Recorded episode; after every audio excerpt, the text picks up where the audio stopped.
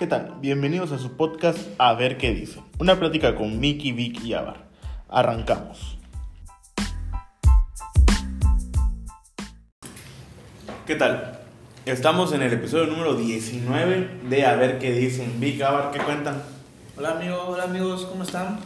¿Qué onda, Miki? ¿Qué onda, Vic? Una buena semana para comenzar el penúltimo episodio de esta primera temporada.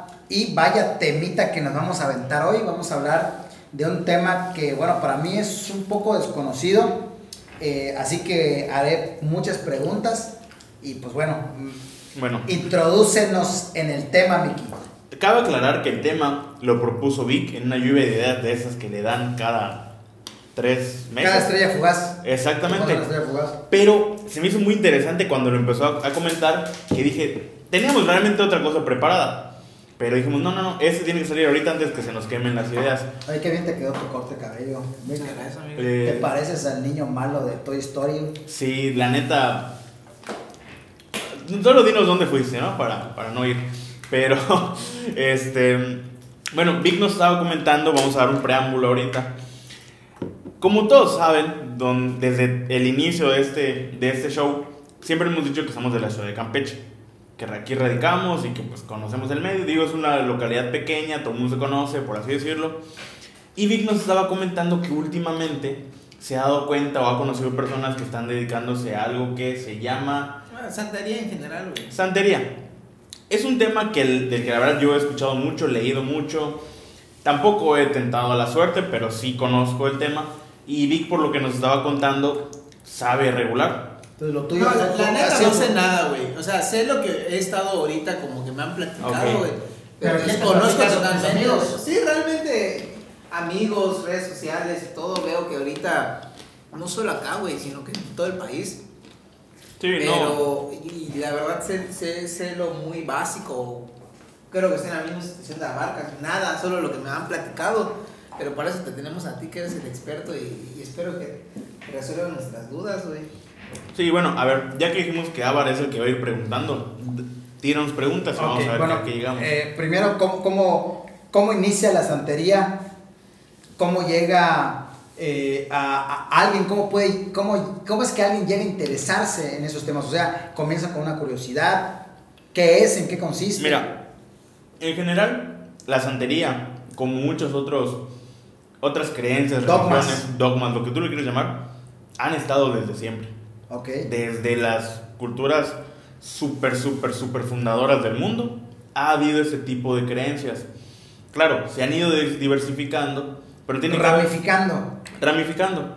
Pero ya para épocas, eh, también te diría que precolombinas, ya hubo una partición en lo que decantó lo que eran religiones y creencias y lo que eran rituales o, como le llamaron algunos, eh, ciertas formas, em, Ritos o ceremonias. ceremonias. Pero ritos. tienen, al- tienen como unos dioses, ¿no? O tienen Sí. algo. al- a- O Ba- sea, Belcebú. Eh, no, Baal. eso, eso ya es satánico.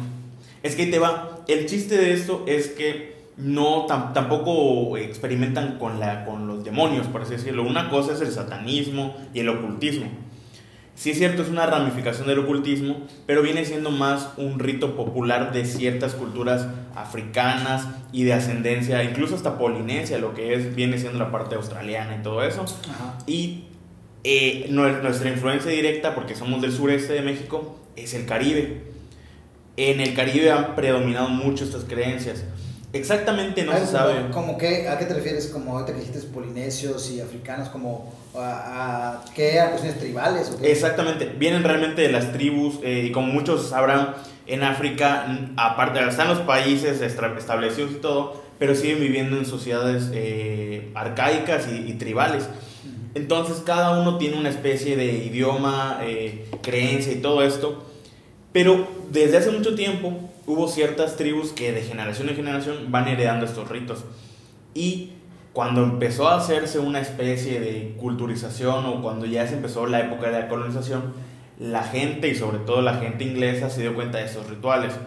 Fue que empezaron a ir saliendo. De hecho, no sé si ustedes saben, pero mucha gente, como bien sabemos, en- sobre todo en los años 1800, eh, había lo que era, fue cuando estuvo el auge de la trata de esclavos, bueno, desde antes, pero ya era una época en la que se lucraba con los derechos y la libertad de las personas, pero había mucha esclavitud todavía y sobre todo eso, todo eso llegó aquí a América, más en específico en Estados Unidos, pero por ser parte de nosotros del sureste y el Caribe, llegó, desde aquí ha habido una herencia de tiempos muy antiguos y en Sudamérica también ha habido algunas tribus ya pegadas, no sé, a, a la parte de Panamá, eh, Paraguay, que son la parte del litoral, eh, ya que colinda un poco con el Caribe.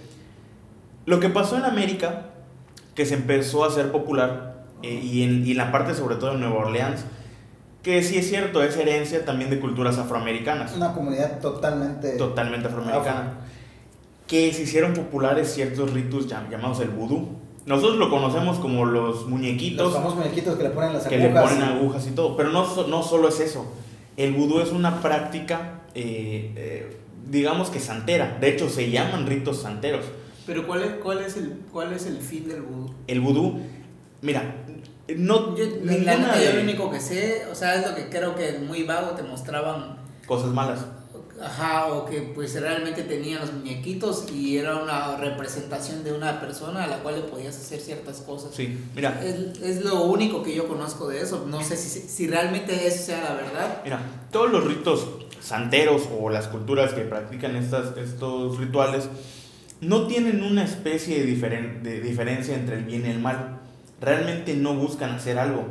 Son prácticas por las que se han ido guiando o creyendo que ciertas eh, yo, yo, le llamaría entes, no tanto deidades, sino entes, interceden para llevar, llevar un fin. No importa el objetivo, o sea, no importa si lo que tú buscas es bueno o malo.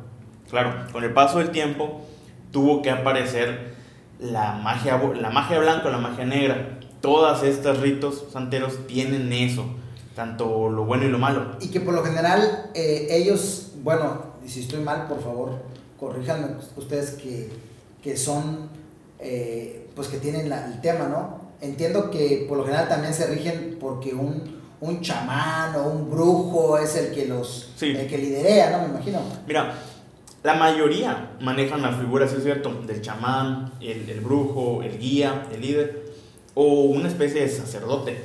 Realmente si lo podemos aterrizar a nuestras culturas, ya este, un poco más este, avanzadas, por así decirlo, en cuanto a esos ritos, es una persona que hereda los conocimientos ya de una forma mística, con algunos rituales, pero que son los que se encargan de invocar estas o, dar inicio a estas prácticas. Un ejemplo, eh, yo tengo entendido que, por ejemplo, en Puerto Rico y en República Dominicana está mucho la creencia de la santería como tal, la, la que vino y en Cuba, sobre todo, vino heredada de, las, de los países de, de África, tanto África Central y África del Sur. Entonces, estas personas heredaron esos ritos, o sea, es decir, la gente que vino como esclava de África, que llegó ya a América, con esas culturas que hubo, eh, empezaron a, a, ya tener sus propios ritos es como si hubiera la iglesia católica. Sí, generaron un arraigo y de ese arraigo empezaron como que a como sectar, ¿no? Exacto. generar sus sectas y seguramente hubieron como, empezaron a ver como tergiversiones, se empezó a tergiversar y crearon sus propias... Sus propias ramas. Y eh, siempre tiene que haber una figura, es más, te voy a, dar un ejemplo. Como había lo de iglesia y estado, básicamente ellos, eh, el líder de la tribu, es una figura, pero siempre hay una especie de sacerdote o una especie de chamán y es el que vela por, por el bienestar de todo el pueblo. Pero también es el que se encarga de practicar o de ir induciendo a las generaciones que siguen en estas prácticas.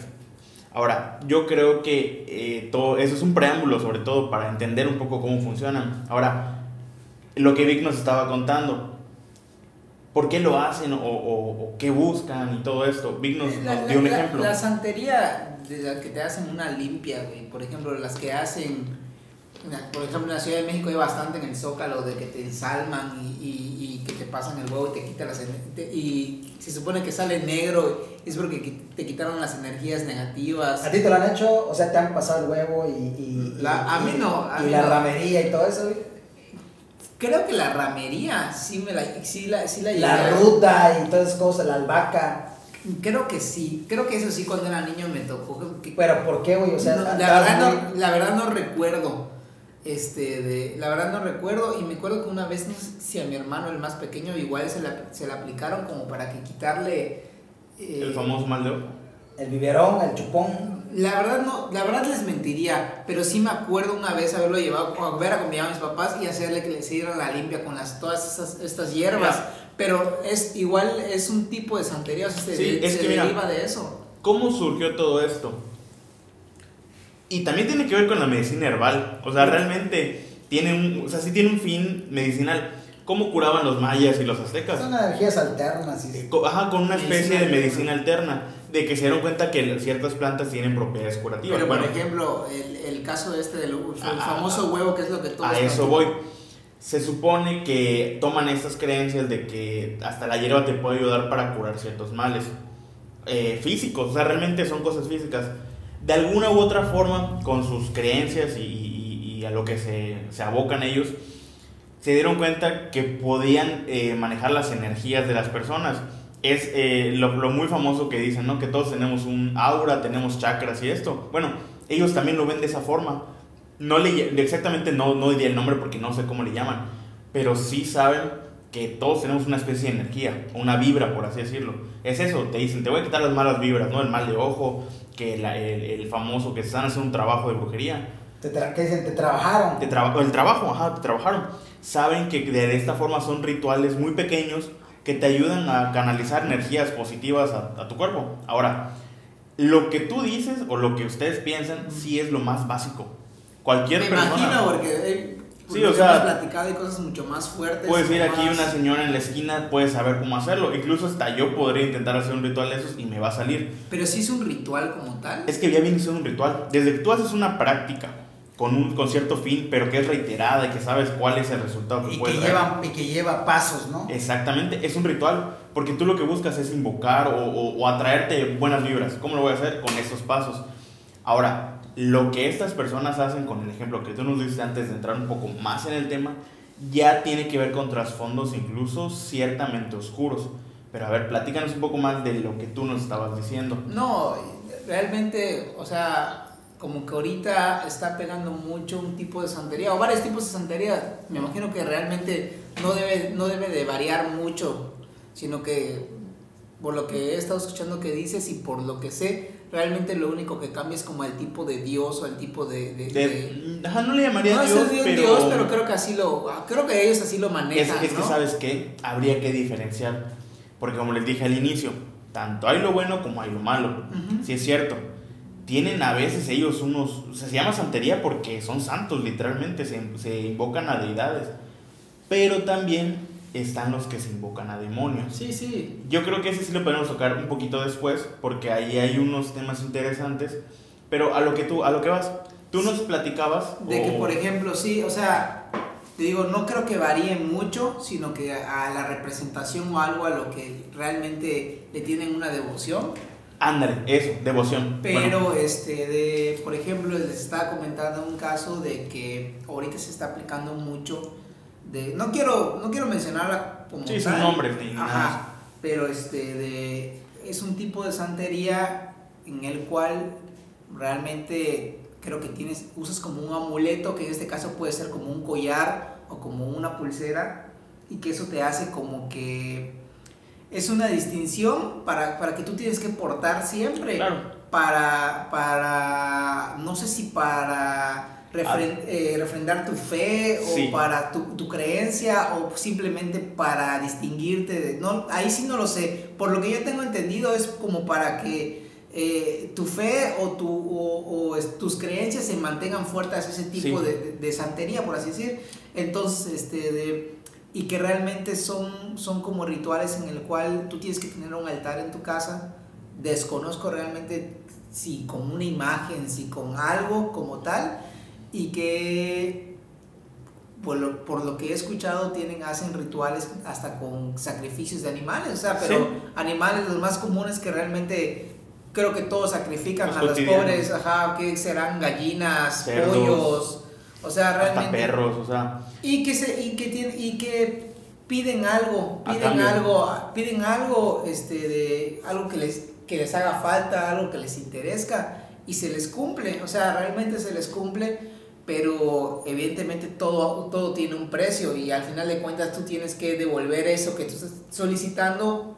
La verdad desconozco cómo, me imagino que con los rituales, con un, con un rezo, desconozco, te digo, pero es lo que yo he escuchado. Sí, bueno, antes de continuar, Abar quiere mencionar algo. Sí, lo que dice Víctor de pedir y luego pagar. Bueno, yo, yo escuché una anécdota, no sé si es real, pero una cierta mujer de talla nacional, de peso político,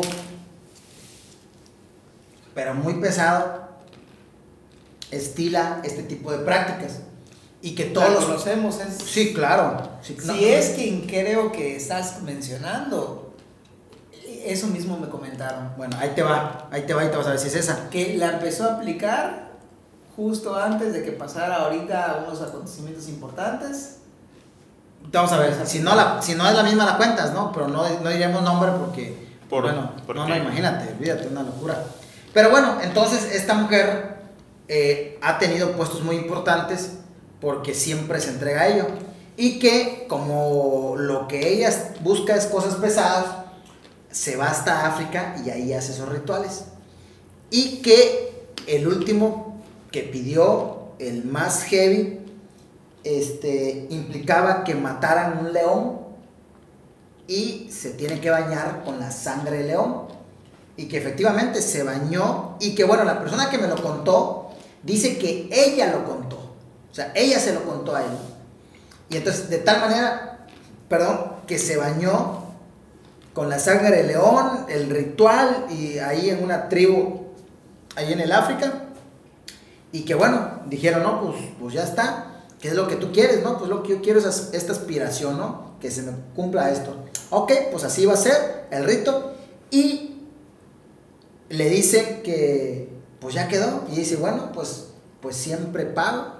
¿dónde hay que pagar o cuál es la ofrenda que hay que dar? Y dijeron, no, lo que tú estás pidiendo es algo muy complicado y lo que nos vas a pagar, nos lo vas a pagar de una forma diferente. Así que tú regrésate, no pasa nada y cuando menos te lo espero, tú mismo sabrás ¿Cómo? que habrás pagado el justo precio de lo que has pedido. Y bueno, total que ella se regresa a México y ya aquí en México, a los pocos meses o tiempo, no sé cuánto, eh, su nieto en el elevador que tenía dentro de su propia casa, en el elevador, este, se quedó atorado en el, en el elevador, en la puerta, y se le voló la cabeza. Y la hija se cayó de no sé qué piso o algo así, y se le murió. Entonces, el precio que ella tuvo que pagar para ello, que según esta secta, como se lo cobró, es con la sangre de sus propios, de sus propios Claro. hijos, ¿no? Entonces, pues la neta está muy pesado, o sea, está muy pesado, pero pues, pues, pues bueno, o sea, ahora otro, yo que viví en, eh, hace ya algunos años, como 10, 15 años viví en la Ciudad de México, hay lugares en la Ciudad de México donde este tipo de cosas se hace, pero la creencia ya muy fuerte es con la Santa Muerte A eso quería llegar. Ah, con la sí. Santa Muerte y la forma en la que idolatran a la Santa Muerte, o sea, le tienen entregada su vida porque le han pedido a la, a- a la Santa Muerte ciertas cosas, se las han cumplido y ahora ellos tienen que Pagar pues, pagar las, las ofrendas. ¿no? De hecho, es a lo que iba, lo que decían ustedes. ¿Cómo lo, lo podemos ejemplificar muy fácil? O el ejemplo más grande que existe, sobre todo para la, la- la religión católica, las imágenes de los santos. Tú vas, tienes fe, te encomiendas y eventualmente, po- po- por- o muy probablemente, encontrarás una solución a tu problema o a lo mejor se te cumplirá cierta plegaria. Bueno, es lo mismo con ellos, solo que nosotros, o se intenta ver, que ellos lo hacen para hacer cosas buenas. En el caso de, de estas prácticas santeras, no quiere decir que sean cosas malas, sino que lo que alguna religión normal no te va a dar, porque si es cierto, la creencia de alguna religión normal nunca, o, o los estándares de la religión nunca te van a querer llevar a que tengas más de lo que debes. Y, y dense cuenta de eso, o sea, siempre es como que hacer un bien común para todos. Pero si tú quieres ir a algo o un poco más extremo para tener poder, ya sea poder, por- porque lo más básico que hacen los famosos amarres, ¿no? Para tener amor, para tener salud, para tener prosperidad. Pero ya si quieres poder, dinero, éxito, veces el precio es muy caro. Sí. Y, y sobre todo esos ritos luego trascienden más allá de lo habitual, tanto que estas historias que contamos que pueden ser incluso rumores, pues de rumores no tienen nada, o sea, la verdad sí son ciertas. Les voy a poner un ejemplo. El primero es la Santa Muerte. ¿Por qué le llamaron la Santa Muerte? Realmente pues es... Y, y la gente que no lo conozca, que es muy difícil que no lo conozcan, pero aún así, Descripción rápida. Se supone que es un, eh, un esqueleto, prá- prácticamente. Tie- Tiene la figura de un esqueleto eh, con su. ¿Cómo le llaman? Con la hoz. Agarrando una hoz y con una especie de manto. Básicamente se supone que es la representación que nosotros le damos a la muerte. La Santa Muerte realmente no viene de México. O sea, sí viene de, de este tipo de culturas eh, eh, santeras. Pero aquí estuvo muy arraigada. ¿Cuál yo creo que es el contrapeso de o por qué la gente se empezó a encomendar? Y no, no sé si también me estoy quedando un poco loco o lo he leído en algún lado, no lo no recuerdo, no me hagan mucho caso. Pero pues en México también está muy arraigada la Virgen de Guadalupe. Si tú ves y comparas un poquito la imagen de la Santa Muerte con la de la Virgen de Guadalupe, le encuentras ciertas similitudes. O sea, la forma en cómo está representada con un manto y todo eso, quiere decir que, y si lo podemos decir así, la Virgen de Guadalupe intercede por, por la fe de los mexicanos y por quienes se encomiendan a ella, y la Santa Muerte también. O sea, como dijo Ávar, en México está muy arraigado, sobre todo en Tepito. En Tepito es lugar Es donde... ahí donde está la Eh, mata. De hecho, dicen que es la patrona de Tepito. O sea, realmente es la patrona de Tepito. Pero hay lugares. Aquí en Campeche, yo he conocido unas experiencias, ahorita les voy a contar. Pero también sé que en lugares como Monterrey, Guadalajara y más por el centro del país, la creencia de la Santa Muerte es muy fuerte. Yo, la verdad, eh, como a todos esos temas, los conozco, me gustan, me llaman la atención, pero sí les tengo cierto respeto y lo intento tomar o, mencionar de una forma un poco respetuosa, porque nunca sé qué va a pasar. Yo escuché una vez, me contaron una anécdota de una conocida de mi mamá, o sea, la verdad, eh, una señora que una vez estaba platicando con ella y yo escuché la anécdota, que le regalaron una vez a la Santa Muerte. Una conocida suya o una amiga, algo así, le dijo, te voy a hacer un regalo. Ella tenía problemas de, de, de índole personal en sentido amoroso y también de económicos. Estaba atravesando una mala racha. Le dijo, tengo un regalo para ti. Fue y le, le entrega una imagen pequeñita, o sea, una, no sé, como el tamaño de una botella de agua, por así decirlo. Una, una imagen pequeñita de la Santa Muerte. Le dijo, mira, ella es, este, es mi santa. O sea, de hecho le dicen la santa o la señora, o sea, no, no le llaman la muerte como tal. Eh, le regala la, la imagen y le dice, mira, si no quieres creer en esto, no importa, eres libre de no creer, pero confía en mí. Si tú decides creer, te voy a explicar cómo va a funcionar. Haz de cuenta que lo estuvo meditando uno o dos días de antemano mientras no se encomendó la figura como tal. Simplemente la tuvo en resguardo sin, tam- también sin dejar de darle la atención debida. Porque, pues, como sabes, nunca, nunca sabes qué te puede pasar. Le tienes respeto. Dice, dice que esta señora agarró, la tuvo y, le, y se decidió por... Y te- eso que estoy contando tiene como 10 años. Se decidió llamar a su amiga y le dijo, ¿sabes qué? Mira, yo no soy muy partidario de estas cosas, ni siquiera tengo una fe tan arraigada en algo, pero pues te voy a hacer caso, voy a creerte, voy a, a intentarlo, ¿no? ¿Qué tengo que hacer? Le dijo, mire, en primer lugar, la forma de entregarte a la señora fue la debida.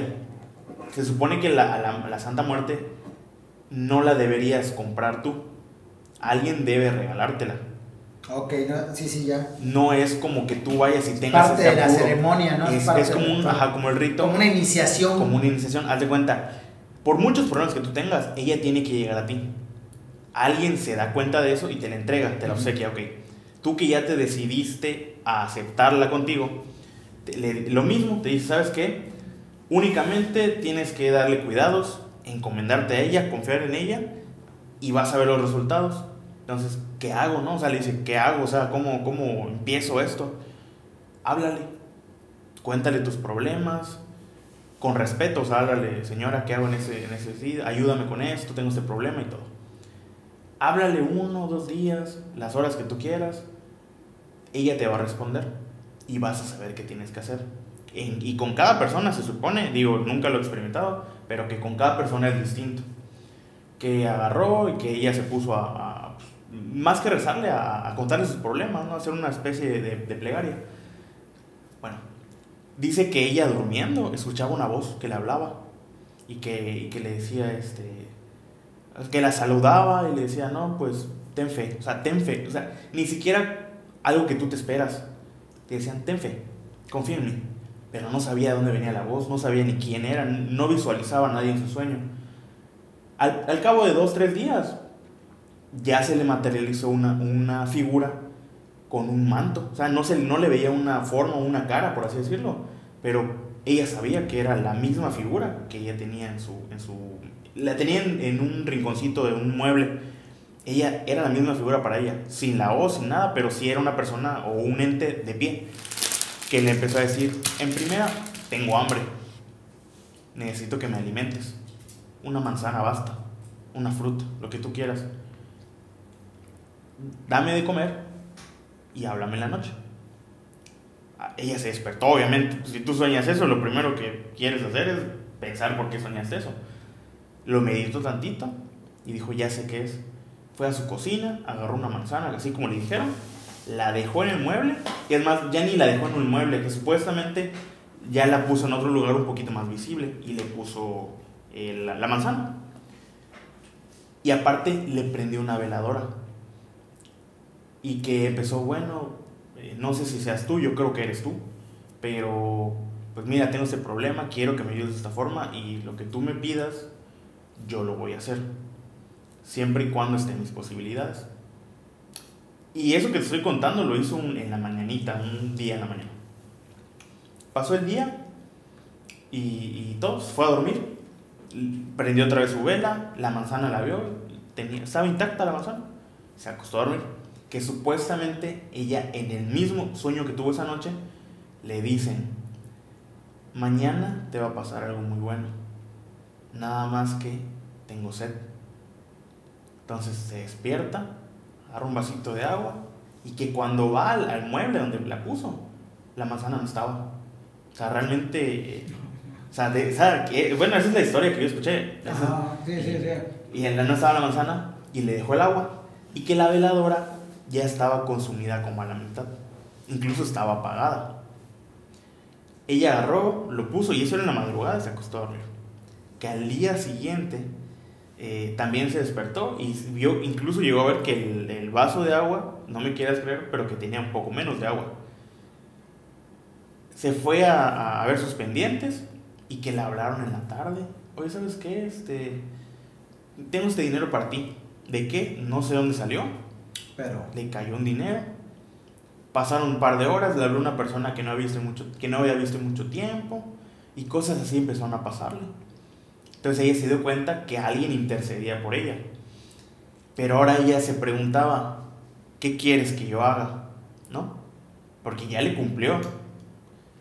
Entonces que en la noche volvió a tener un sueño en el que le dijo, simplemente me tienes que dar de comer diario, lo que yo te pida ya sea que tenga un poco de hambre o un poco más. Pero tú alimentame nada más, dame de, tomar, o sea, dame agua y sigue confiando en mí. Y el camino lo vas a tener. Y que mínimo, eh, que empezó con frutas, que eran frutas y su agua y una veladora. Y así estaba. Pidió luego una pizza, los compadres. No, no, no, casi, casi. Pirata. Pero que llegó un punto en el que esos sueños sí es cierto que empezó a tener medianamente éxito en lo que hacía. La señora, no recuerdo exactamente, pero incluso ella se dedicaba a hacer como cuadros. Yo recuerdo que ella pintaba, la, la, que la, conozco, y empezaron a caer clientes. Y le empezó a ir un poco bien, o sea, tuvo para sus cosas y todo. Incluso empezó a conocer a un, a un señor que la pretendía. Y se dio cuenta que sí le estaba llegando todo. Digo, no sé si ella lo atrajo con el ritual que estaba haciendo o alguien intercedió por ella, pero llegó un punto en el que se empezó a olvidar de la figura.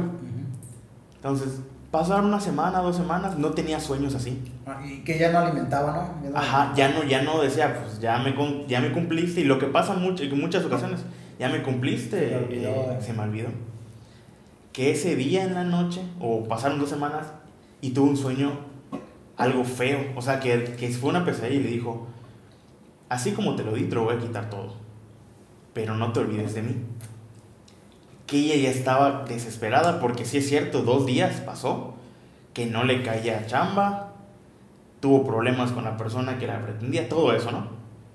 Quiso llegar a, a darle la manzanita y el agua y que tuvo otro, otro sueño y le dijo, ya no me conformo con eso, me tienes que encomendar a alguien ahora. Y que le supuestamente le pedía mínimo, o por palabras más o palabras menos, como que le asignara a una persona. Como que para... e- Ella entendió lo peor que tú estás pensando ahorita. Ustedes están pensando que no, pues te entrego a alguien. No, no, no. Ajá, eso pensé. Sino que lo que quería la, la, la Santa Muerte era llegar a más personas. Entonces, ¿qué hizo ella?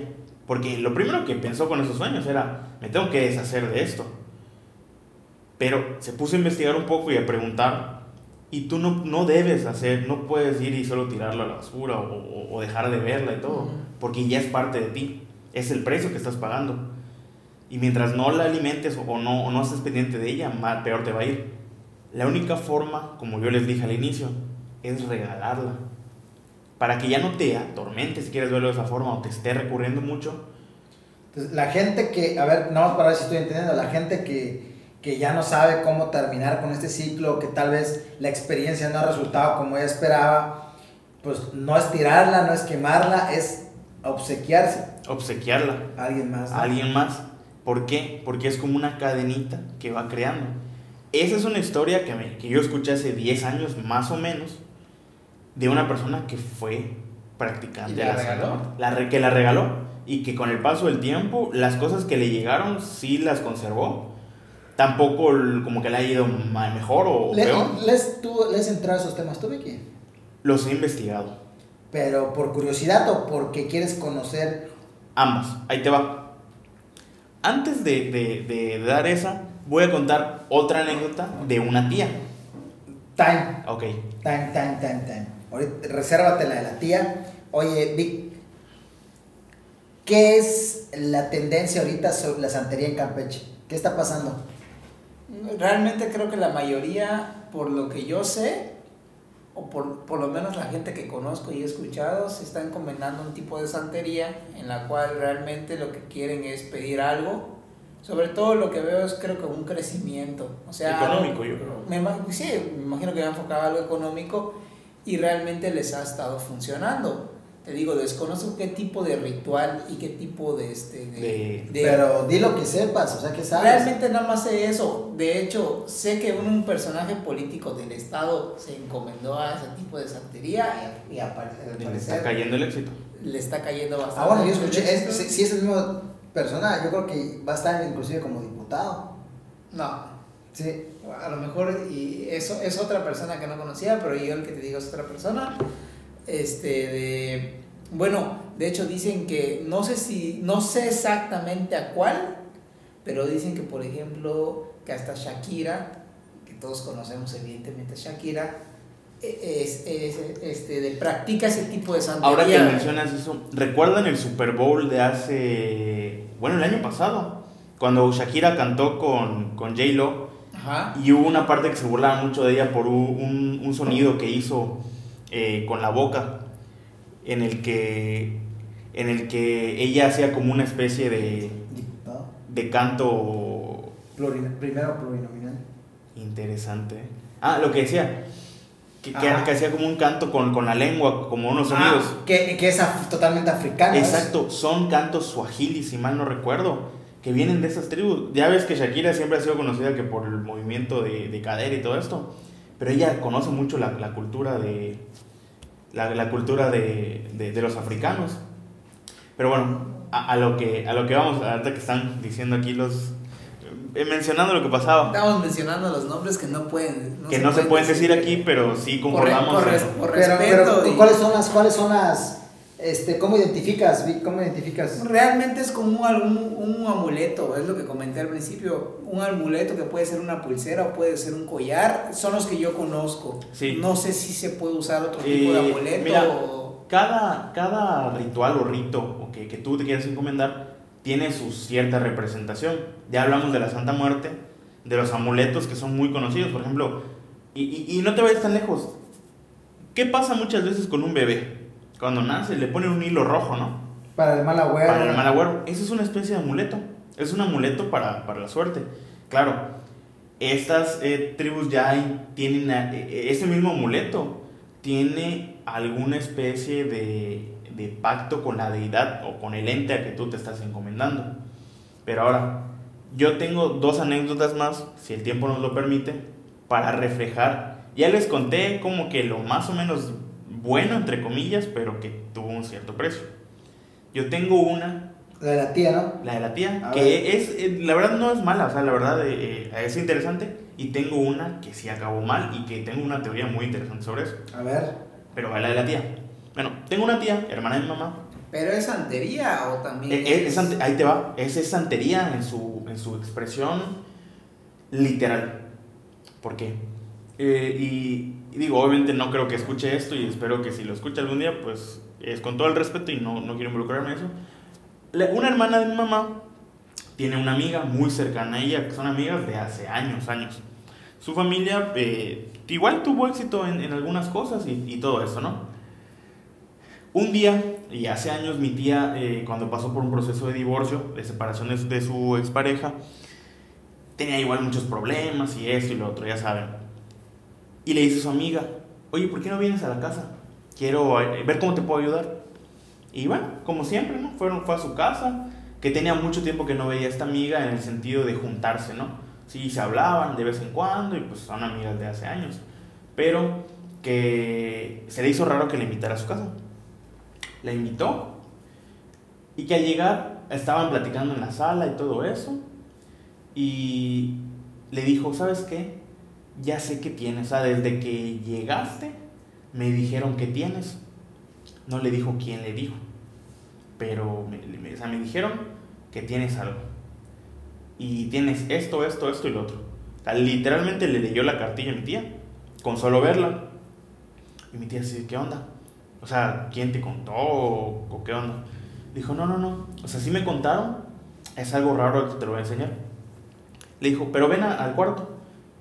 Y que cuando estaban subiendo las escaleras de su casa, fueron a un cuarto y pensó que iba a entrar a- al cuarto de ella. Y no. Entró a un cuarto que lo primero que le llamó la atención, dice, que fue que era un cuarto, como más de cuenta, un cuarto de huéspedes. O sea, no era ni un cuarto como tú te imaginarás, un cuarto oscuro, con cosas así. No, no, no. Era un cuarto para una persona. Así, literalmente para una persona, amueblado hasta con tele, o sea, con todos los, los servicios que tú quieres. Dijo, es que la niña está en su cuarto. Y mi tía dijo, ¿qué niña, no? O sea, ¿de quién me estás hablando? Que tantito entró al cuarto, ella empezó a sentirse así como, como que la observaban, o sea, literalmente que, la, que había algo o, o alguien en ese cuarto. Dice que llegó a una ventana que daba a la calle y cuando se gira, dice, o sea, mi tía cuando nos lo contó, dice que casi se desmaya, así literalmente. Que vio una muñeca que era como una muñequita, eh, como una especie de bebé, negrita, o sea, como de las, una cubanita, por así decirlo, una, ajá, como de la de República Dominicana. Ok. Haz de cuenta un enuco, Sí, sí, eso te iba a- justo, justo eso te iba a decir un un- como un enuco, pero el que era una, una niña, o sea, literalmente, con facciones este, africanas. Eso sí, dice, la verdad, la muñeca muy bonita, la verdad, muy bonita, tamaño, pues, estaba pequeña, vestida, o sea, tenía un vestido muy bonito, se veía, de hecho, este, hecho por, no sé, o sea, que se lo mandaron a hacer. a la- Como artesanal, Como- hecho a mano. Exacto, o sea, y bien bonito. Tenía joyas, tenía hasta una especie de moñito, estaba arreglada y todo eso. Y le dijo, no te espantes. Me dijo que te trajera y te quiere saludar. Y mi tía ya estaba con de quién me va a saludar, no sé quién. Claro.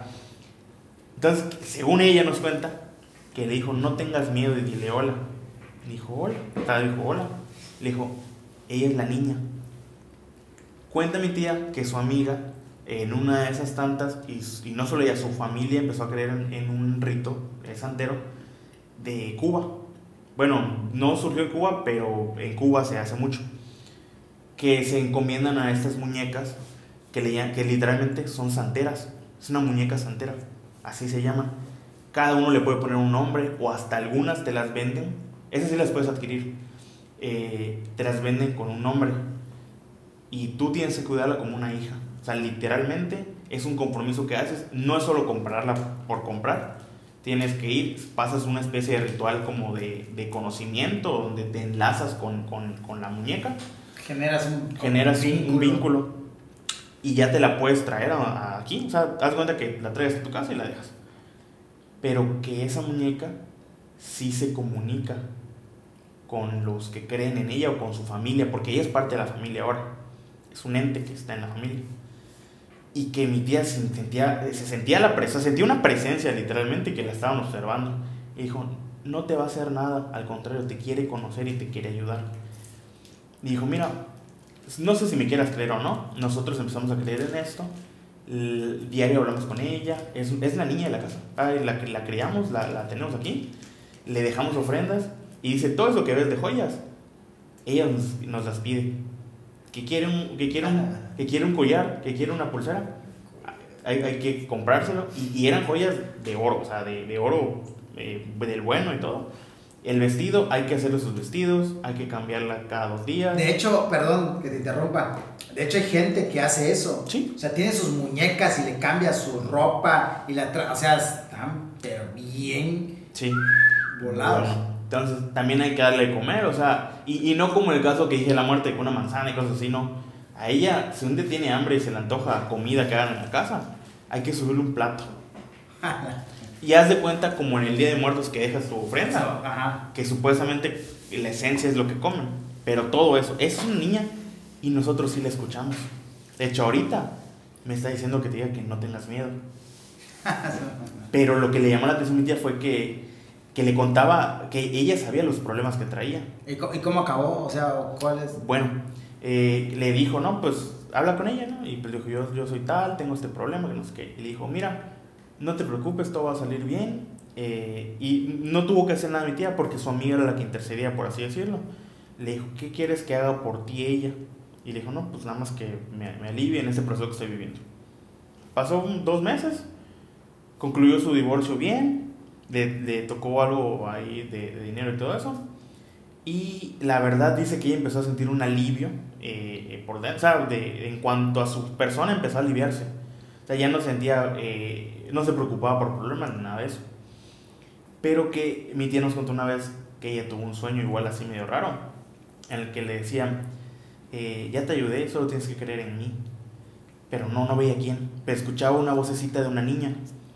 Entonces, que fue con su amiga otra vez, dijo, oye, ¿sabes qué? Soñé esto, esto. Me dijo, ah, es que ya te ayudó. O sea, ya hizo lo que tú le pediste. No quiere decir que tengas que venerarla y todo, pero le puedes traer un juguete. Y sí, a que mi tía fue y le compró un- una muñequita, así como una Barbie, por así decirlo. La compró y se la dejó. Y con eso nunca volvió a soñar con eso. Su amiga realmente y su familia entera cree en esto. Y con, con lo que yo tengo entendido y con lo que hacen con esta muñequita, que la verdad, eh, y sí, según yo sí tiene un nombre, no me acuerdo el nombre, ahorita no me acuerdo, pero tienen años con esto, esta historia igual tiene como unos 7, 8 años, y siempre han creído en eso. Ahora, ¿qué puede ser bueno y qué puede ser malo? Yo, mm, sin meterme tanto en el rollo de esa familia, sé que tienen muchos problemas. O sea, que tienen, eh, eh, no viven tranquilos. Sí tienen éxito, o sea, sí les va bien, viven bien, pero no, no hay una paz familiar. Pero todos creen en, en ella. Ahora, ¿qué pasó? Cuenta mi tía que un tiempo el papá de su amiga, eh, pues dejó mucho de creer en eso y empezó o regresó a la religión que tenía antes, que era eh, cristiana, o sea, que protestante. Y que se puso celosa la, la, la muñeca. ¿Y qué le pasó? Que tuvo un accidente. O sea, en la casa no sé qué le pasó, pero se fracturó una pierna. Y que le di, como que dice, ella te dijo que no te alejaras. Y así como te puede ir así, te puede ir peor. Y él como que tuvo que regresar a eso. O sea, ya pertenece ahora a él. No, exactamente no sé qué rito sea, tal cual. No sé cómo se acabaría la cadenita. Pero eso es una experiencia igual. Pero eso ya sería santería, ya sería. Yo, yo pienso algo más. Una no, esa es la santería tal cual. O sea, esa viene de Cuba, Dominicana, eh, Panamá, los lugares más, más caribeños son los que hacen esto. Ahora, yo tengo una última, no sé si quieran agregar algo. ¿algo? No, yo estoy súper sorprendido porque eh, no, no, no me imagino, o sea, yo sí no me imagino a gente haciendo esto. O sea, yo sí trato de buscar mucho a Dios. No, podría ser que es algo como similar, pero yo sí creo mucho en Dios. O sea, me encomiendo mucho a Dios. Este, eh, trato de darle gracias y creo que gran parte de lo que de las bendiciones que recibimos son derivados de él y yo sí me encomiendo mucho a él y sí le pido y le prometo y le ofrezco y demás, pero creo que eso es bueno, entonces pensar en la en la antítesis de eso, o sea, algo diferente a ello, o sea, me, me, o sea, me cuesta creerlo, pues, pero ahí te va. igual en mi caso, o sea, soy completamente católico. Tampoco soy una persona que. Practicante. Religiosa. Soy un practicante o, o Pero crees Pero te, pues realmente desde pequeño tuve esa creencia. Pues tú y yo estudiamos en una escuela católica y nos inculcaron ciertas cosas.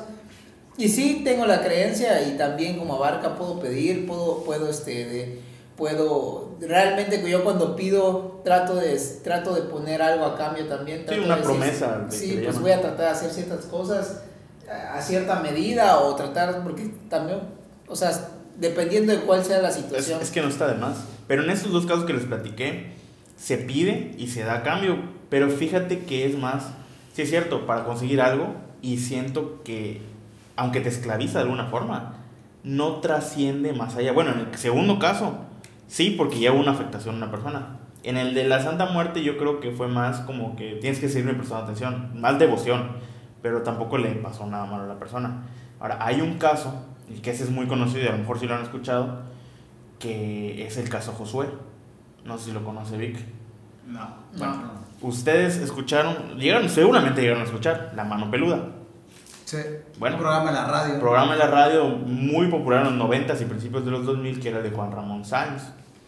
Era un, él, Juan Ramón, era un locutor de radio, conductor, que era muy bueno y que de alguna u otra forma una especie de cápsula surgió. Sí, la gente le hablaba y le contaba sus experiencias paranormales que tenía. Exacto, es interesante cómo surgió porque él tenía un programa totalmente contrario y un día abrió esta sección y fue que pegó. Y él empezó con, con ya la mano peluda, como se conoce con el formato, que tú eh, radio escucha, llamas, cuentas sonados, de todo. El caso Josué fue lo que dicen que ocasionó la muerte de Juan Ramón Sáenz. Él ya tiene casi unos seis años, poquito más de muerto. Bueno, Josué, ¿quién era? Un día le hablan al estudio, le, está en programa normal, llama un, un chavo llamado Josué. No sabemos, nunca nadie sabido si es un nombre real o es un nombre que él dijo. Josué se quedó. Él empieza a contar.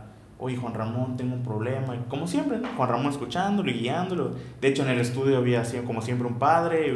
Había un padre y había un, este, como una especie de rabino ortodoxo, para por si hay otras religiones, la verdad desconozco bien cómo era la temática.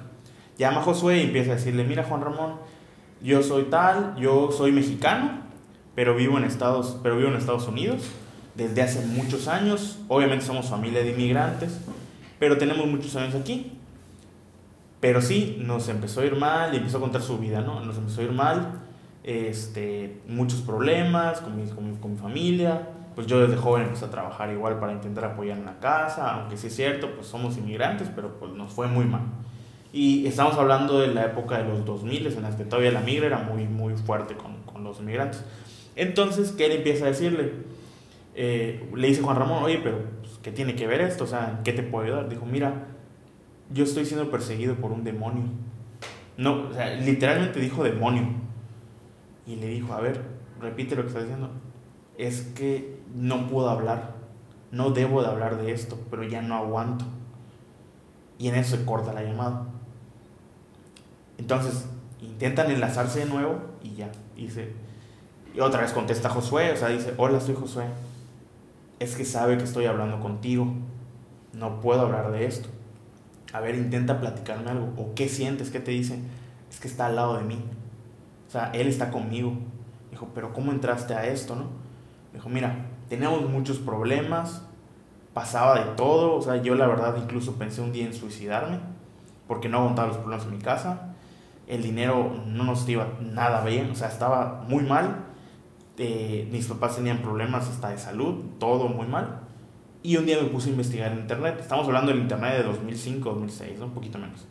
Y me puse a investigar en internet eh, algo que me ayudara, o sea, literalmente la solución a mis problemas.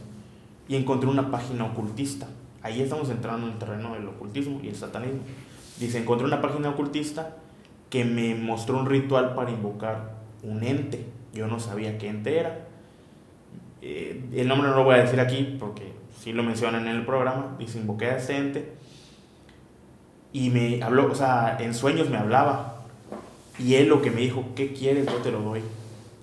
Pero tienes que darme algo a cambio.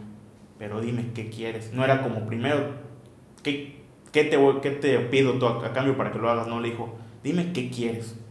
lo primero que le dijo, mira, yo tengo problemas, en sueños hablando, yo tengo problemas, necesito dinero, y que se acaba un problema de salud, creo que su papá, no me acuerdo. Dice, ok. Siguió durmiendo, se despierta, y que un día, y que le llaman así, le dije, oye, ese, de, de un banco, o sea, yo no tenía ni cuenta en el banco. Le hablaron, me ofrecieron una cuenta, es que está su nombre y que no sé qué. Que él fue, y abrió, o sea, firmó y todo, a ver qué onda, ¿no? Y que era una cuenta con mucho dinero, o sea, una cifra impresionante de dinero, y él no sabía qué hacer. Y que a los dos días su papá tenía consulta con el doctor, le dijo, el doctor, usted tiene mejoría. Y él así de, bueno, pasó pasó el tiempo y él no había movido ese dinero, no había hecho nada. En sueños le habla el ente y le dice, ya te cumplí, pero te voy a dar las condiciones. Tú vas a tener todo el éxito en lo que tú quieras y vas a tener todo el dinero que tú quieras. Pero no lo puedes, no te lo puedes quedar. Así como yo te lo doy, tienes que gastarlo. Y él dice que lo intentó. Al día siguiente se despierta y tenía tanto dinero en la cuenta y lo tuvo que gastar todo, hasta el último centavo. Se despertó al día siguiente y tenía aún más de lo que había el día anterior. Y ese era diario. Sí, nos fue bien, hice una casa, me compré todo, o sea, tenía todo lo que siempre soñé en mi vida, lo tuve en 3, 4 días. En la noche me habla, en sueño excelente, y me dice, ya entendiste cómo va esto, tienes que darme a alguien. Y le dijo, ¿cómo que darte a alguien? Sí, necesito una persona, tienes que entregarme un alma y tienes un día para dármelo. Y él dijo, ¿cómo? Tú lo tienes que hacer. Entonces, él se puso a pensar, un sueño, es esto, y que no hizo nada. Al día siguiente hizo lo mismo, que siempre agarró, tenía tanto dinero, lo gastaba, hacía esto y lo otro, que para, hasta eso ya tenía hasta una, una especie de empresa, obviamente era el dueño, pero diario tenía que estar gastando ese dinero. Y al día siguiente en la noche le, le dice el, demonio, no me has dado a la persona y tienes menos de 12 horas para hacerlo porque si no, tú te vas a ir. Y tienes que hacer el sacrificio ya. Y él se puso a pensar, bueno, si me está pidiendo, se despierta, si me está pidiendo una persona, pues ¿a quién entregaría de mi familia, no? Y si lo meditó, se puso, no, pues mi hermano pues no está muy joven, obviamente pues yo no puedo, mis, mis papás pues todavía son mis papás, los quiero. Y dije, pues mi abuelita ya está grande, ya vivió, está enferma, pues a ella. Y que, y que le dijo, él habló con él, dijo, toma mi abuela. Su abuela murió el día siguiente, de causas supuestamente naturales, pero al día siguiente murió su abuela. Él no lo creía, o sea, él lo dijo como para librarse de. Y él le dijo que en sueños le volvió a hablar el ente y le dijo, gracias, pero quiero que sepas que con el tiempo no solo va a ser una, yo te sigo cumpliendo, tú decides. Pero que él, por más que hacía por no tocar ese dinero, él tenía que hacerlo, porque si no lo hacía, le pasaba algo. Tenía percances, tenía problemas, todo esto. ¿Qué empezó a pasar con él? Al intentar entrar más en ese mundo, el demonio lo empezó a perseguir, porque le dijo, mira Josué, yo te estoy cumpliendo diario, desde hace tanto tiempo, necesito que me entregues a otra persona o tú vas a sufrir las consecuencias. Y que él, por no entregar a nadie más, empezó a ser atormentado por el demonio. Y en la llamada, pues todo el mundo se queda de, ¿qué onda con este cuate, no? Y es cuando empieza una especie de voz medio gutural a escucharse. Y se escucha que en la voz de Josué cambia el tono. Y me van a decir ahorita, pues es una persona con problemas psiquiátricos. Pues según los, el sacerdote y el rabino que estaban ahí, pensaban que era un caso de posesión, en el que el mismo demonio se estaba intentando enlazar. Tanto que insultó a, Juan Ramón y a los presentes y le dijo, si no creen en mí van a ver qué va a pasar. Luego regresó Josué y cosas más, cosas menos. Y Josué se empezó a ser reiterado en el programa. Hablaba cada determinado tiempo. La última llamada que hizo Josué, o que yo recuerdo que hizo, supuestamente fue en un teléfono público. Porque Josué decía que era perseguido a tal punto que en su casa no podía estar. Todo lo que sí es cierto, seguía teniendo dinero, poder, todo lo que él quería, pero no podía estar en su casa. Tenía que estar fuera porque sentía que encerrado lo iba a atacar.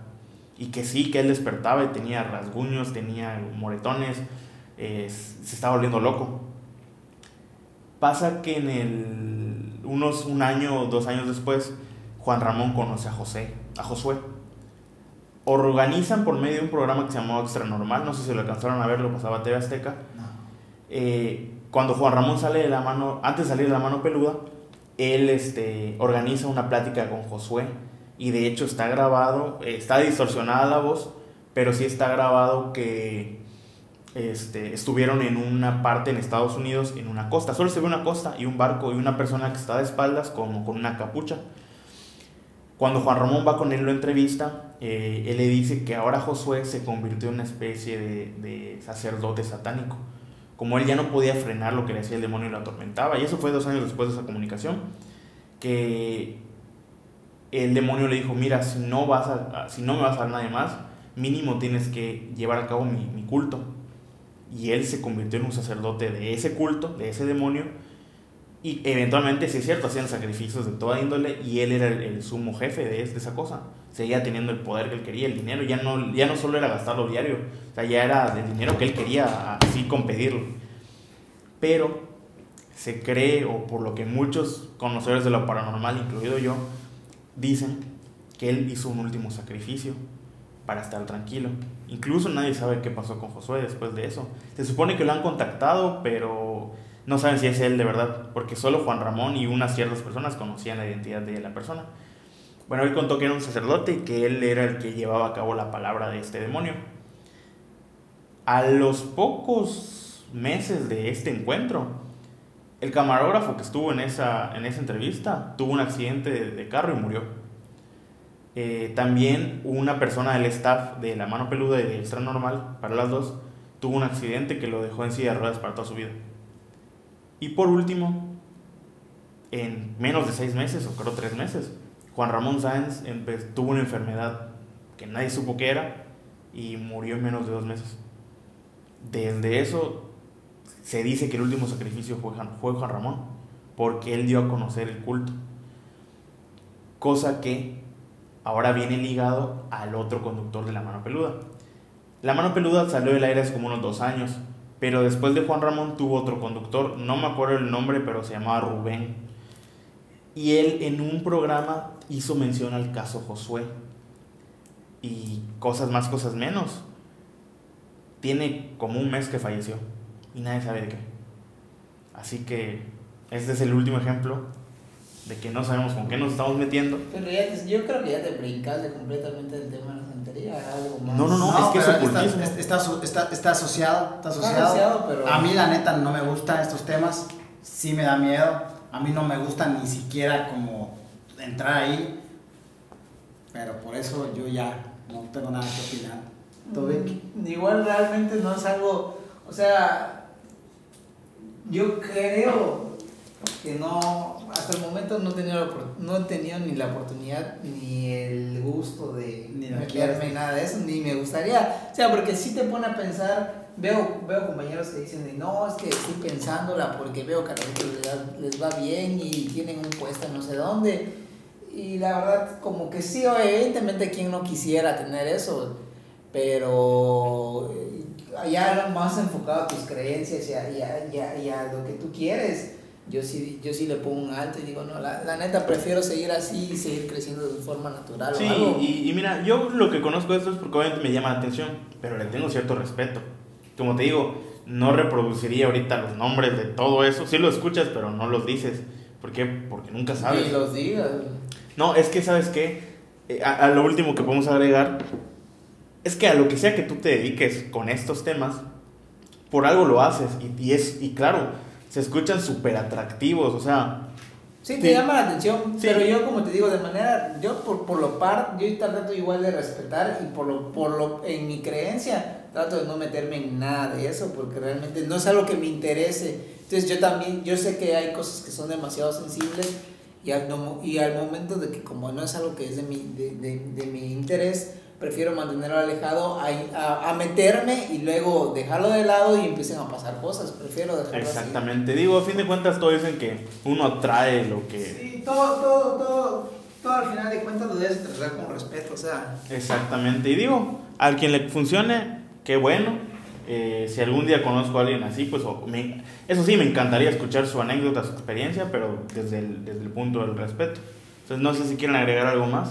No, yo nada, absolutamente nada. Este, no se metan en esos rollos, tengan cuidado, busquen a Dios, es todo lo que puedo decir. Vic, Coincido con Abarca. No tanto que no se metan con los rollos, cada quien puede tomar la decisión que quiera, exacto. puede tener las creencias que quiera, nada más síganlas. Y yo creo que al final de cuentas, no, no ofender o no, no tanto ofender, No pero, tentar.